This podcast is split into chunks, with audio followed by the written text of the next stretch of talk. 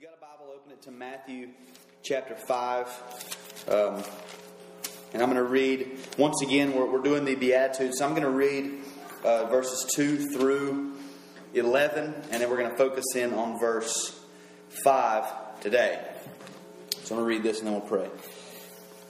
And he opened his mouth and taught them, saying, Blessed are the poor in spirit, for theirs is the kingdom of God, the kingdom of heaven. Blessed are those who mourn, for they shall be comforted. Blessed are the meek, for they shall inherit the earth. Blessed are those who hunger and thirst for righteousness, for they shall be satisfied. Blessed are the merciful, for they shall receive mercy. Blessed are the pure in heart, for they shall see God. Blessed are the peacemakers, for they shall be called sons of God. Blessed are those who are persecuted for righteousness' sake, for theirs is the kingdom of heaven. Blessed are you when others revile you and persecute you and utter all kinds of evil against you falsely on my account. Rejoice and be glad, for your reward is great in heaven. For so they persecuted the prophets who were before you. This is God's word. Before I pray, I just want to challenge you guys to think for a second. Um, and, and kind of ponder within yourself and ask yourself, why are you here? Just, just be honest. Why are you here? You don't have to say it out loud because you're not going to convince me. Um, nobody else around you knows the answer to that question to why you're here. You know, God knows. Um, my prayer is that we have come to hear from God and to celebrate who He is. Um, but if you if you're not here for those reasons, I know a lot of times we come with uh, six days behind us of the world, of work weeks, of school, of anything and everything under the sun that draws our attention away from God. And so um, I'm going to pray. And, and, and while we're praying, if, if you feel like you know you're here for a, a reason other than uh, other than that, ask God to, to help you, to open your heart and to, to help you lay aside those things that fight for your attention so that you can focus on Him and, um, and we'll, we'll move forward. So let's pray.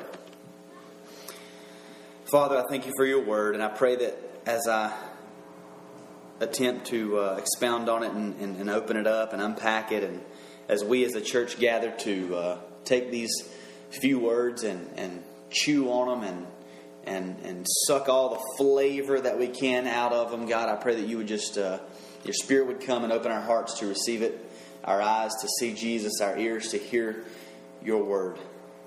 God, I pray that for those who are here with uh, a lot of uh, baggage from the, the week's events, that you would help us to uh, put that stuff aside and, and honor you at this time. Let's not waste this time, Father. In Jesus' name I pray. Amen.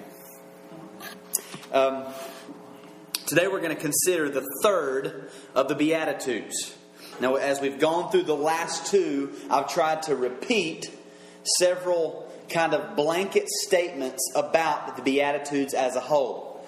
Um, because I want to make sure that as we approach this sermon, that we that we come with the right presuppositions. We've said that he's describing Christians in these Beatitudes. He is um, he's, he's giving us spiritual attributes of the believer. He's describing the kingdom of heaven as it pertains to the heart of the believer. Um, and so, so we keep that in mind. And I want to talk a little bit today about what Jesus is doing in this sermon. Um, he's preaching to mostly, if not all, Jews. Now, we, we read in, in chapter 4 that he's already began to preach repentance in light of the coming kingdom. And in multiple times in recent weeks, I've talked about how Jews knew this terminology of the kingdom of heaven. They were expecting something, and most of them had a wrong idea of what was coming. They were expecting something different. At this point in history, the Jews were under Roman authority, and so many Jews were expecting the rule and the reign of Yahweh to come and over, overthrow the Roman regime, overthrow the government, take care of this problem. There were even particular groups called zealots who were extremely colorful in the way that they opposed the government. These were like the the in our day, they're kind of like the conspiracy theory bomb shelter guys who like constantly collect guns and ammo and stuff like that because they just know the government's going to, you know, kill everybody. This is kind of like the zealots of Jesus' day um, because they they didn't agree with what was what was going on with the Roman uh, occupation. So the Jews were expecting a political battle, like a literal war against the government with this coming kingdom. And more than likely, they were raised from an early age with, with a, a, certain viewpoint or perspective, a certain disdain for the Romans. You can imagine children growing up in homes oppressed by the Romans, and they, so they were raised to kind of not really care much for the Romans. Um, centurions or Roman guards would have been placed all throughout the area, all throughout the towns and the cities. They would see them all the time. So, so let's imagine for a second. This would be like us going to the mall or going to Walmart or somewhere and, and seeing policemen at, at different places all throughout the premises. Um, now, at the mall, there are security guards, but I'm, I'm talking policemen at every in, at the entrance of every store, at every escalator, just kind of watching you and and and making sure you're not doing anything out of line. Now, that wouldn't be that wouldn't be fun. But now let's imagine that they're not normal policemen; they're Russians or Chinese or some other nation other than America. Now, if you saw this, you wouldn't feel protected, you wouldn't feel safe. You wouldn't feel comfort. You would feel oppressed. You would feel nervous. You would, you would feel um, suffocated or trapped if there were just Russian guards all over everywhere you went watching you. Um, okay, now imagine that taxes were raised and that every one of us are required to take a day's wages every week that goes to a new tax called the guard tax. And that tax goes to pay these guards who stand and watch your every move. This is, this is kind of what was going on in the situation with Jesus' listeners in, in Jewish Palestine at this time. So, that, that way that you feel, if you can imagine that, that's their way of life. They, they are under oppression and Roman rule. Now, a lot of Southern people get really riled up when you start talking about gun control and, and losing our right to bear arms and banning guns. And there have even been statements made like the famous Charlton Heston from my cold dead hands speech at the NRA rally. There are bumper stickers that say, When guns become outlawed, I will become an outlaw. Um, these are serious, I would say, pretty serious threats from people who've never been persecuted, never been oppressed, never had anything taken from them, and really, in, in, the, in the deep places of their mind, they really don't think that the government's going to take our guns. I mean, that's you, but because that's how people talk. But let's imagine and well, let's, let's just face it. If we think in that way, if the government, like if our military was commissioned to go take all the handguns, a couple rednecks are not going to stop them. I'll just go ahead and say, a couple dudes get their heads blown off, and everybody's to be like, okay, just just take the guns. Or another government comes in. Um, but that's, that's just how we think. We're, we're so quick to fight for our rights. And so imagine now that, that that's already taken place. They've already taken those rights or another rights. There's, there's even been some civil battles. Maybe some of your friends and family members have been killed defending, trying to defend their rights, or co-workers um, are dead. And now this political power has taken over, and a day's worth of your wages go to pay these guards salary. That's where the Jews are coming from in, in Jesus' day. That's what's going on. So, this would not be a great situation. This is not what we're living in right now. Um, now, we understand if you have kids, you know that your kids hear things that you say around the house, even when you know they're not listening or you think they're not listening. So you can imagine what your kids would grow up thinking about the government as they heard their parents talking behind closed doors. Nobody's listening. We're just having discussions about, oh, they took our guns. We're going to get them. You know this. So kids grow up hearing this stuff, and their minds begin to uh, be impressed, and, and you can imagine that impression that children would be raised with about the government. A lot of people are this way now. Um, you can imagine how the youth are raised now, no offense, with a, a, a very ignorant, selfish bias towards situations because when you're young, you don't think long term, you don't think about the, the, the, the reality of what's going on. And so you just kind of grow up and, and you're young and you just think, you, you, take things to the extreme when you're young. Um, it, could almost be compared to in our culture when kids around here are raised with like rebel flags on everything they own, and they're like always like the South will rise again, and it's because they're not thinking long term. That they're not thinking in reality. It would be a horrible thing if the South rose again. It's it, it's stupid, but kids are raised this way, and so they have a disdain for the government. They have a disdain for for certain people groups because of the things that they're raised with in their home, and so this, this is who Jesus is talking to. This type of person. These Jews are raised with this aggression towards the political government. And so these people are like on edge, waiting at a moment's notice. Soon as the king comes, the kingdom of heaven, we're getting up our swords and our machetes and pitchforks and we're taking over Rome. That's what they're thinking. They're, they're, they're a people on the verge of political war. Okay, now, that's, that's who Jesus is talking to compared to kind of maybe we can understand some of those things. Now let's move a couple thousand years to the future, 2013 in America. And think about the things that we are taught as we as we grow up. And we can kind of move out of the South for a little bit and think just purely on an American scale. How, how are we? What are the things that we are bombarded with at every turn? And this is especially true for the younger generation, but things are getting more media fo- focused, whereas mo- the majority of even the older people in here in this church are on Facebook. So, like, it, it's not just young people anymore. Older people are getting into this, and so the influence is spreading about the things that we are pressured with from the outside.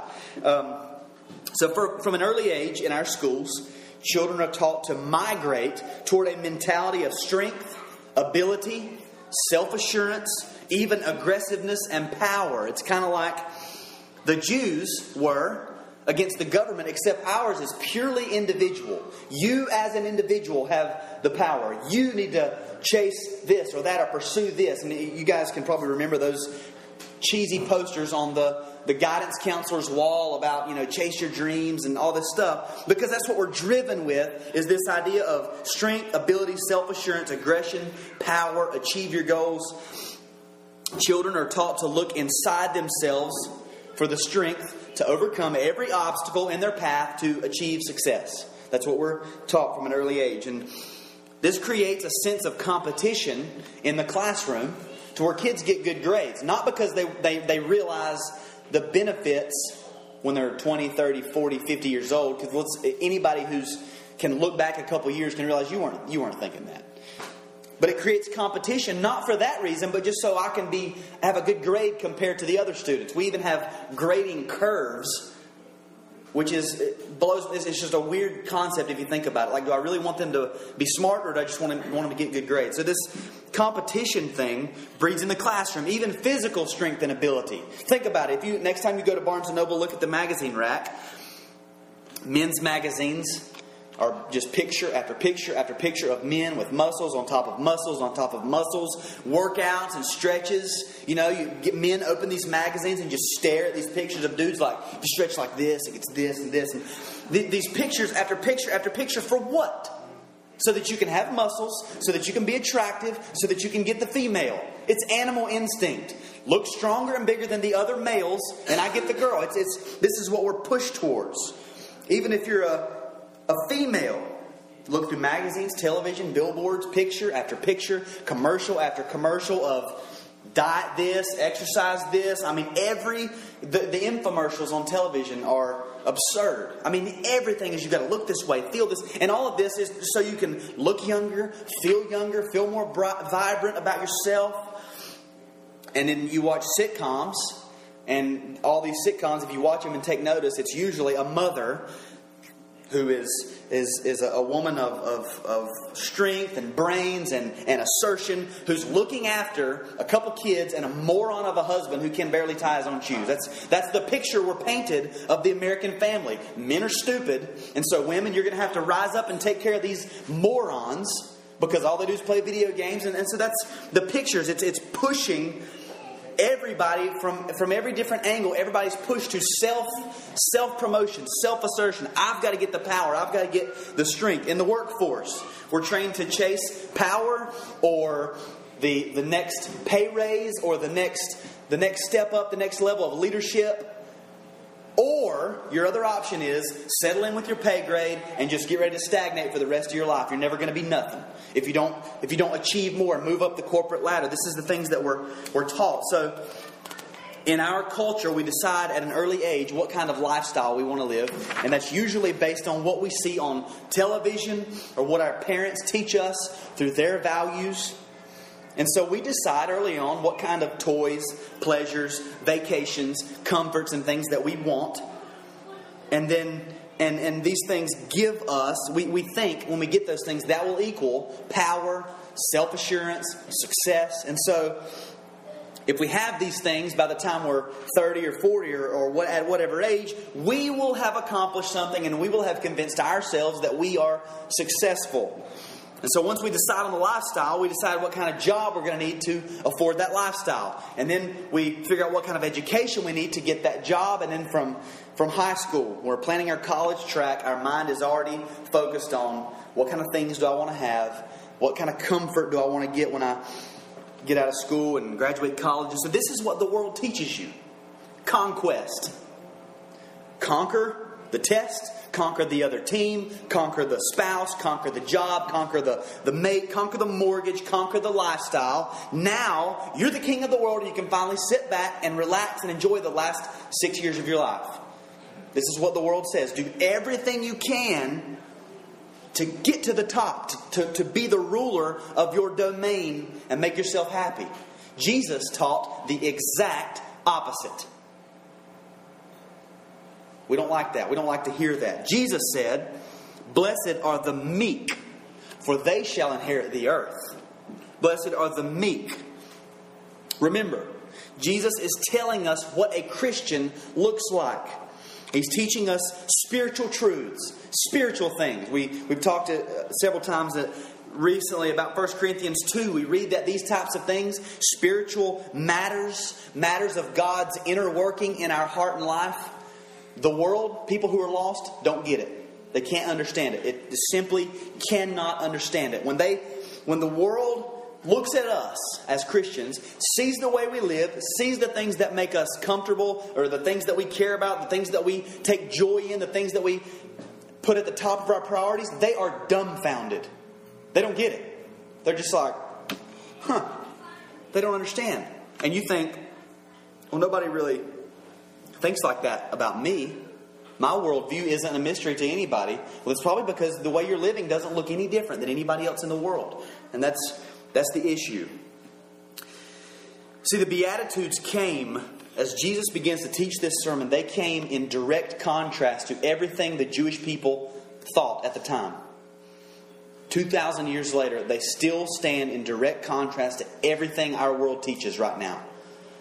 At that time, it was military, political overthrow. Now it's individuality. You as a person achieve these things and conquer the world. Even a lot of Christians have the attitude that if we can just all join together, if everybody can get together and we can have a massive church with massive functions and massive reach into the, the corporate world, into the, the community, massive organizations, then we would finally be able to combat Satan. If we can get more of us than there are of them, we'll win. That's what that's what's taught. Big church equals success, or big churches win the battle. Or let's just form a group of churches so that we can overthrow whatever the political issue is going on at the time. You know, we're going to fight for family, preserve our family values. Now, I totally agree with spiritual warfare. And uh, it's, true. The Bible talks about spiritual warfare, but what, what our mentality is usually is we fight physical warfare on spiritual battle lines. It's in here, it's in here, it's in here, but we want to rise up. We want to march on Washington. We want to take control. Let's get our Christian pitchforks and our, our Christian flag and march and take over. And that's not what Jesus taught. This mentality is nowhere in Scripture. Nowhere. As a matter of fact, there's one time where the Roman guards came to take Jesus to crucify him, and Peter tried to stand up and defend Jesus. You remember that? He was defending the Son of God. And Jesus said, Put your sword down. Those who live by the sword die by the sword. Don't do that, Peter. That's not how we operate. That's not how this works. Just let it be. So Jesus said, Blessed are the meek, not the powerful, not the strong, not the brave, not the aggressive, the meek. Jesus is challenging everything that they knew, everything that they thought. That's what he's doing in this sermon. I'm going to sit down, I'm going to preach a sermon, and it's going to make every one of these people upset. Because it's, it's against everything that we're ingrained with in our nature. So he says, Blessed are the meek. And what does this mean? Is it meek like we like the picture I think of meek? I normally think of meek. Is there something something some hidden meaning about meek that I don't really understand what meek means?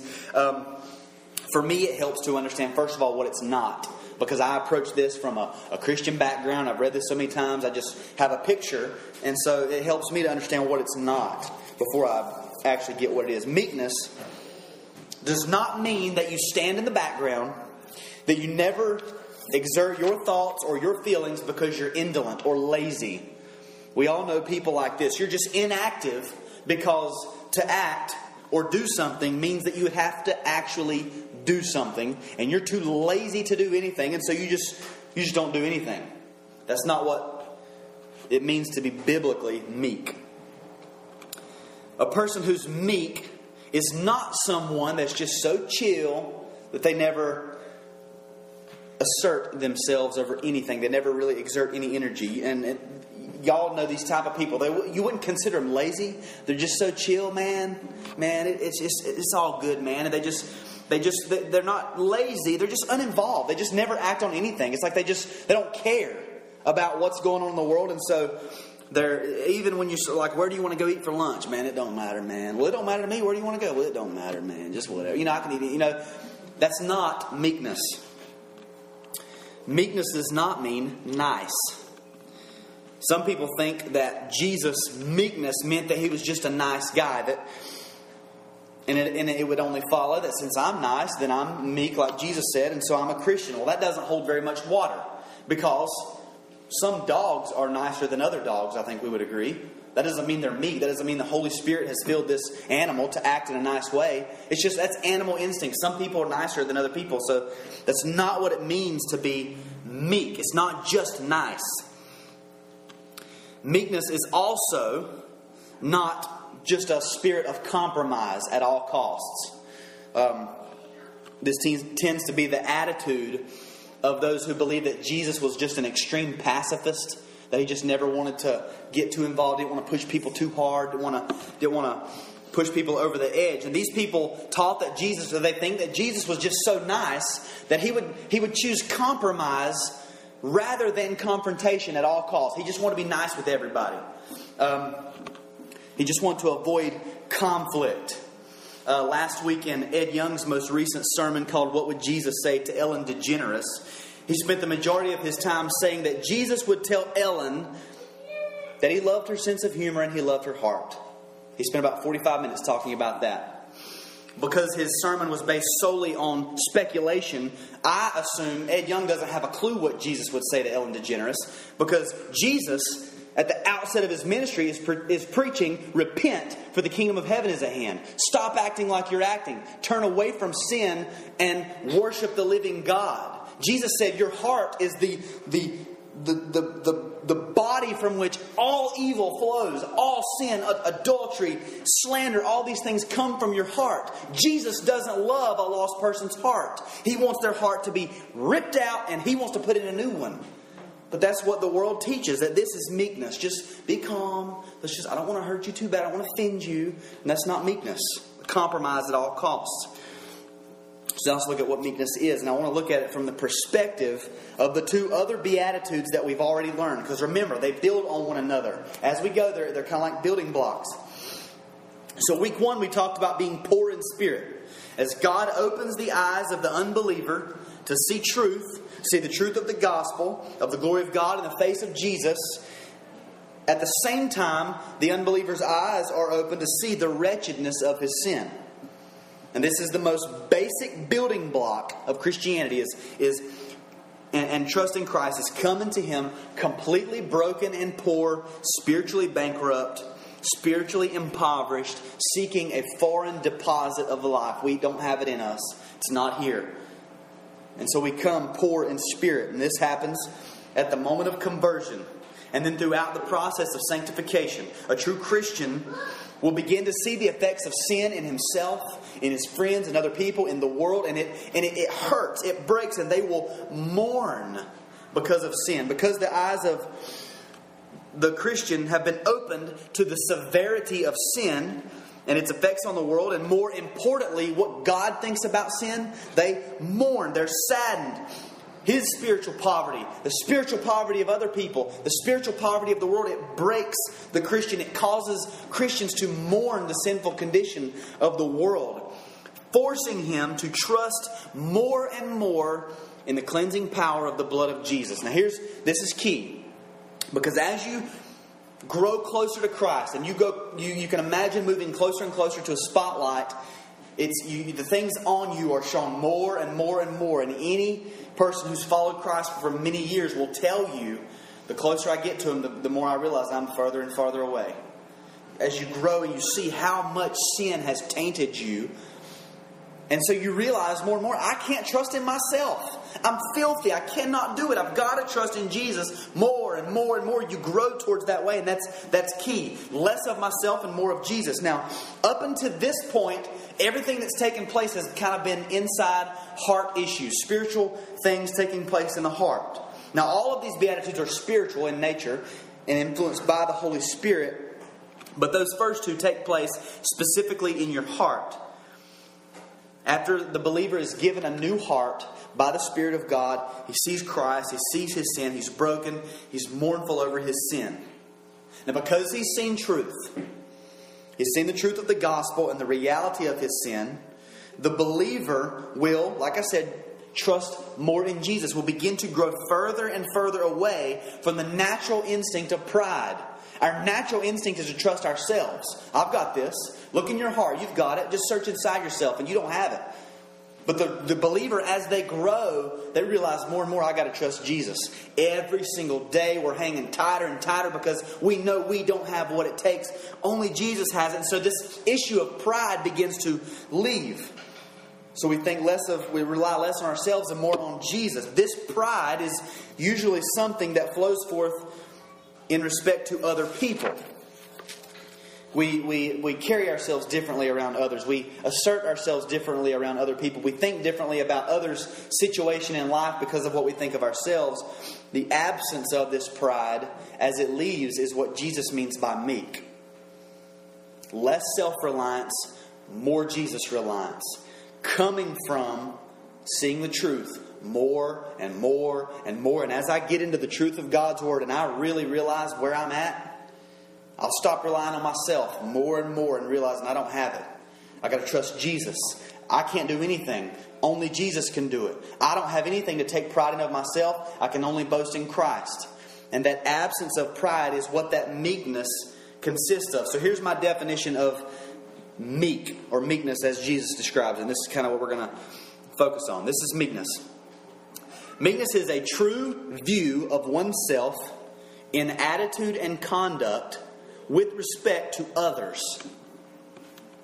Meekness is a true view of oneself in attitude and conduct with respect to others.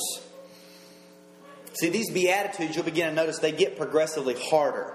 Now, if we think about it, literally, it's impossible for a natural man to see his sin and be broken over sin. It's impossible. You cannot do it on your own. The Spirit has to do that in you, working in you. And He does that. Just like we talked about, God spoke light into existence, let there be light. In the same way, 1 Corinthians, or 2 Corinthians 4 6, in the same way, He speaks the light in our hearts to open our eyes to see the gospel. Natural people don't see it. People who are not Christians hear me talk all day and think, that's stupid. Why would I do that? That's because God has not opened their eyes. But like I said, all this is still heart stuff. Because I can look at myself, I can realize I'm a sinner, and I can mourn I'm spiritually bankrupt. I can realize that my sin is horrible, and I can mourn over sin. But none of and none of those are fun things to do. By the way, it's not easy to realize that your world that you've built around you is in opposition to God. But nobody likes for other people to see who they are. Nobody wants somebody else to call them a sinner. Nobody wants anybody else to realize that they're spiritually bankrupt. Nobody wants the outside world to realize what is the truth about them. That's why we act the way we act, dress the way we dress, because we want to cover up what's really going on. And that's why being meek is so hard because it's in respect or relation to the, the other people and the world outside of my own heart. It's, a, it's an attitude shift. It's spiritually produced and physically induced as we live in relation to other people. So, the person who is meek is poor in spirit. The person who is meek mourns over sin. Meek people have seen truth. They don't have a puffed up view of themselves, or they shouldn't. As they grow along their Christian life, they won't have a, a puffed up view of themselves. Those who are born again have been able to see themselves in the mirror of the gospel of Jesus Christ. If you think about the gospel, there's three main characters God, me, and Jesus. God is perfect, just and gracious creator of all things. I'm a wretched sinner, and Jesus had to die so that I could have a relationship with God. So, in the gospel, of the, of the three main characters, I'm, I do not hold a very high standpoint in this whole scheme. And so, meek people understand this. They have stood to be measured by God's word and found themselves lacking. They've looked at the law of God and what He requires, which is perfection. said, I'm not perfect. Meek people understand this. They don't see themselves, they don't see in themselves anything worth saving, anything worth keeping, anything worth using, anything that could benefit God in any way. Meek people don't see anything in themselves that God could love. And like I said two weeks ago, some people like to treat Jesus as if he's the beggar, just, just dying to have friends like us to hang out with. That's not the case. Jesus is the perfect Son of God, and we are sinners. It's not, Jesus is not needing us. The meek man sees or has seen the most horrifying truth in all of Scripture. The scariest thing that the Bible teaches, and I'm going to give you guys this. And, and if you weren't if you're not prepared for this, I apologize because some for some people this is sickening if you can get this. And this is the most horrifying truth in all of Scripture. And if, if, if you think this is going to be offensive to you, you might want to close your ears, but here it is God is good. God is good. And if you understand and believe that God is good, and you understand that you are not good, that's horrifying. Because if he's good, he is in opposition to anything that is bad. If he's good, he punishes, he must punish any infraction on his glory. If he doesn't do that, he's not good, he's not just. If he just wipes under the rug, what kind of God is that? That's no judge. He's not, but he is good, and so he must punish sin. He is good, and so he's on the opposite team of us from the moment we're born. We're enemies. And now, as the meek person is allowed to see the truth about God that He is good and He is perfect and He is holy and He is just, and he begins to see that he's none of those things, he, he changes. His mind changes, his actions change. He's no longer, there's no longer a pride in his heart, there's no longer self gratification in his actions, there's no longer self exaltation, there's no longer a search for power there's no longer a delving into one's own heart to pull out the strength to do anything. I just got to look inside myself. If I can just get deep down inside my heart, I've got the power inside of me. No, you don't. You don't have it. It's not there. And, and, a, and a meek person understands this. A meek person's life changes from inward focus to upward focus. Not about me anymore. Nothing that's going on in this world is about me anymore. It's all about Jesus. So, as the meek person sees the grace of God that has saved them from hell, they change. You change. When you get that, that I, I, I need to be going to hell right now, but I'm not because of God's grace, you change. You see that, you change. If you're not changing, you haven't seen it. And so they change their conduct. They do different things. They care about different things. They talk different. They change. If there's been no change in your life, you don't know Jesus. Not that change equals knowing Jesus. It means when you know Jesus, you change. It changes you. But it's not just conduct, it's attitude. Your wanting changes. The things you care about change changing your innermost being, the things that used to be important aren't important anymore.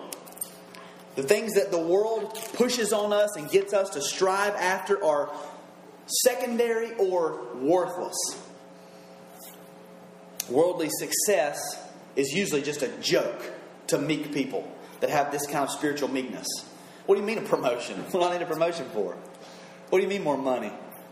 I got food. What do you mean new shoes? What do you mean a new car? I don't get it. Yeah, but this car's brand new. Right? I don't get it. That's how meek people think. The world has nothing to offer. Nothing. And all of this is in respect to others and the world outside of your own heart. Because if you think about meekness, all those things, it, it relates to what's going on around you. The man who's truly meek allows others to see and understand what he has seen, namely, that he is a poor, wretched sinner with nothing to offer God, and that every bit of his life and breath and blood pumping through his veins is a gift from Jesus. Meek people display this in their actions. It's all Jesus. He realizes he acts in such a way that shows he's a spiritual beggar. Anytime any, any compliment is given, it's, it's not me. They don't have a clue. I don't have anything in me that's good except what has been given me by the Spirit. And this doesn't mean that you constantly talk down about yourself and, oh, I'm a wretched sinner and I can't do anything right. If you go back a couple weeks ago, we talked about those non definitions of poor in spirit. It's not, a, it's not just a, a, a lip service, but I'm miserable and I'm, I'm no good. But you, you, it's an attitude towards people. You no longer advance yourself. You no longer promote yourself in the company of others. It doesn't matter and why? It's because you're not a slave to sin anymore. You're not a slave to the world's system. The meek person is no longer in bondage to money and possessions and vacations and success and status and power. These things no longer hold this person. Because if you're not a Christian, all those things, even if it's just, man, I just hope I have money for food tomorrow. If you're thinking about tomorrow, it's got a hold on you. Jesus said, You've got bread for today. Worry about tomorrow when it gets here. Tomorrow has its own issues. The things of the world don't hold you anymore. They don't dictate your decisions. They don't dictate your actions. You've been set free by, the death of Jesus, and now you're a slave to Jesus. He calls the shots. He dictates. He commands. He is the supreme value. And when you get this, you can sing truthfully, Let goods and kindred go, this mortal life also. The body they may kill, but his truth abides still. His kingdom is forever. You can say that. Take my stuff, take my family, it don't matter because I've got Jesus. You understand that. The world has nothing to offer the man who is meek. He's not prideful, his only boast is Christ. He doesn't assert himself, he only promotes Christ and Him crucified for the forgiveness of sins. That's what meek people promote. He doesn't seek his own rights or a position, but rather he takes up his cross every day. He follows the good shepherd who laid down his life for the sheep. That's what a meek person does when you follow Christ. Paul said this in Philippians 2.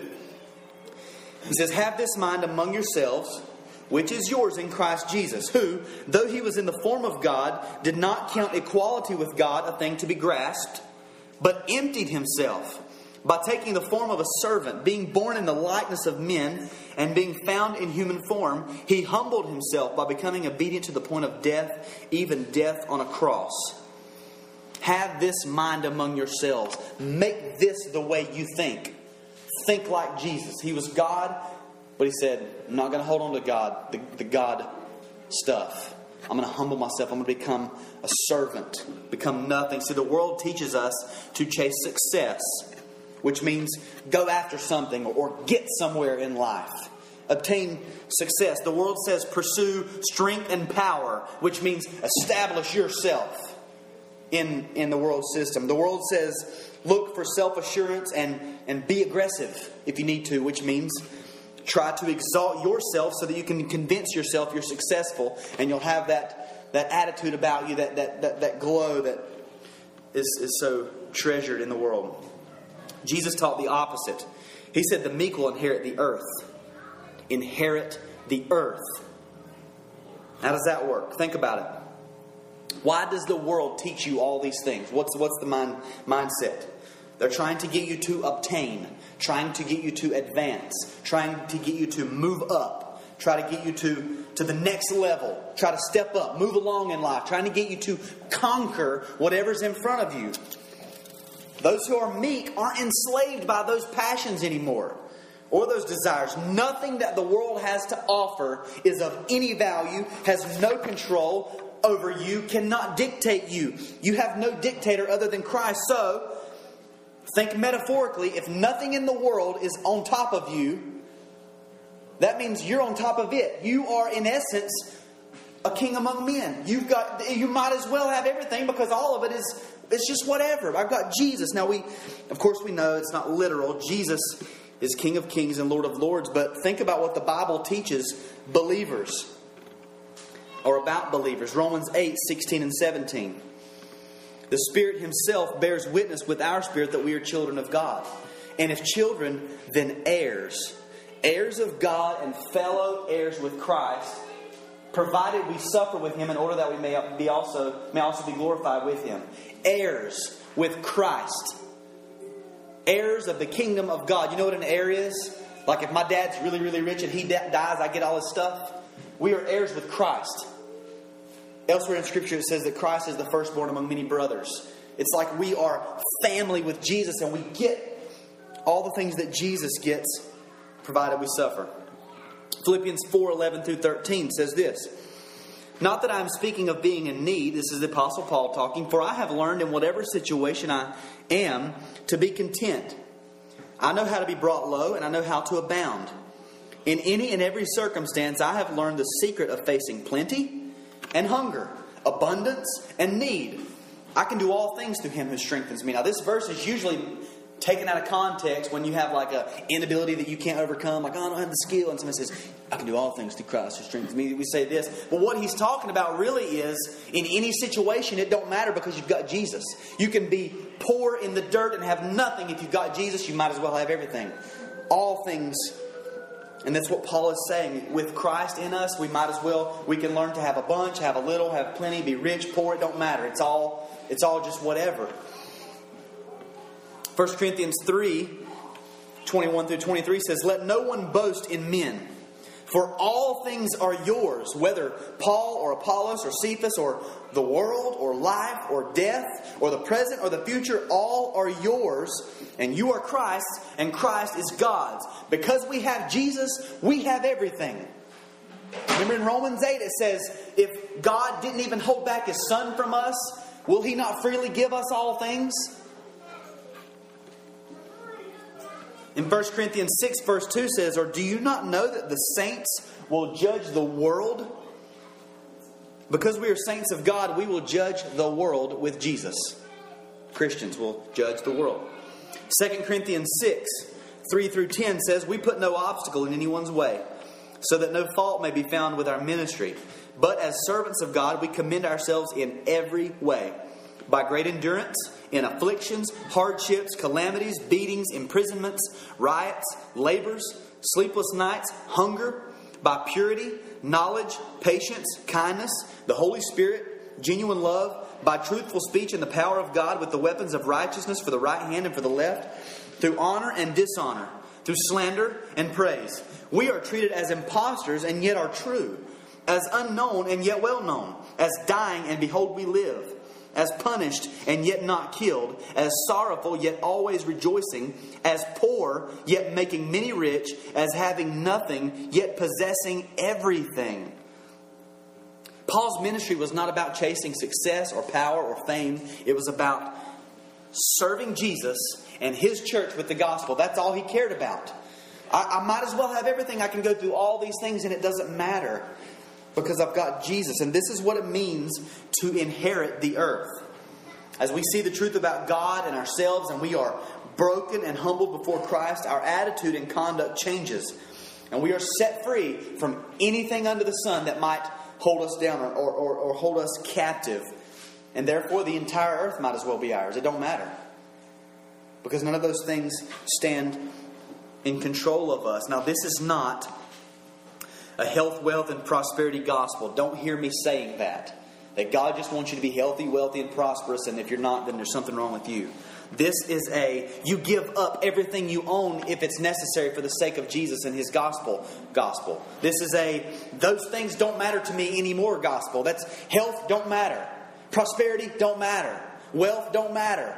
It, it, none of these things matter in light of the gospel when you have Jesus. If you don't have Jesus, that's why you have to preach a gospel like this because people aren't satisfied with Jesus. And so you got to tell them, yeah, but he wants you to be healthy and wealthy and prosperous, and he wants you to have. If Jesus is enough, he's enough, right? He either is or he ain't. Someday, when all's said and done, Christ is going to return and he is going to defeat sin and death and evil forever. And from that time forward in eternity, we will once again have dominion over the earth. We will rule the earth. If you remember, Adam in the Garden of Eden was given dominion over the earth. But he traded it for prideful gain. He wanted just a little bit more. He didn't like being number two, he wanted to be number one. The second Adam, Jesus Christ, has all authority in heaven and on earth, and he and we will reign on the new earth with him forever. We're not going to be sitting on clouds playing harps. That's not a biblical view of heaven. What happens is this earth gets burned up and there's a new one that looks like the Garden of Eden, and we live there and we rule it with Jesus. That's where we're, that's where we're going to end up if you are a believer. You will inherit the earth. Blessed are the meek, for they shall inherit the earth. Because some of you aren't Christians, and so this is not your path. You're not going to inherit the earth. When you die, you'll go to hell and you'll be punished forever. If you're a Christian, you've got these things to look forward to. You're not in bondage to anything the world has to offer. It doesn't matter anymore. Who cares? Who cares about any, name it? It doesn't matter. Shoes, clothes, cable, TV, cars, houses, jobs, it doesn't matter because you've got Jesus. If you're a Christian, you can say that. It don't matter. Who cares? Take it. But if you're not a Christian, you're still, you're still thinking, yeah, but what about this? Yeah, but what about this? Am I going to have to give up this? Do I, what, if, what if I have to give up this? You're still thinking that Jesus is not going to be enough. And the beauty of the gospel is what happens is God opens your eyes to see Jesus as everything you need. He is your bread. He is your water. He is your life. He is the blood that pumps through you that makes you live. If he's not those things, or if, if you're trying to mix him in with a little bit of everything else, it's not going to work. You don't have Jesus and everything else. Jesus must be everything. Now, I'm not saying you have to sell everything you have, but I'm saying you might as well. It don't matter. If God calls you to do it, you'll do it.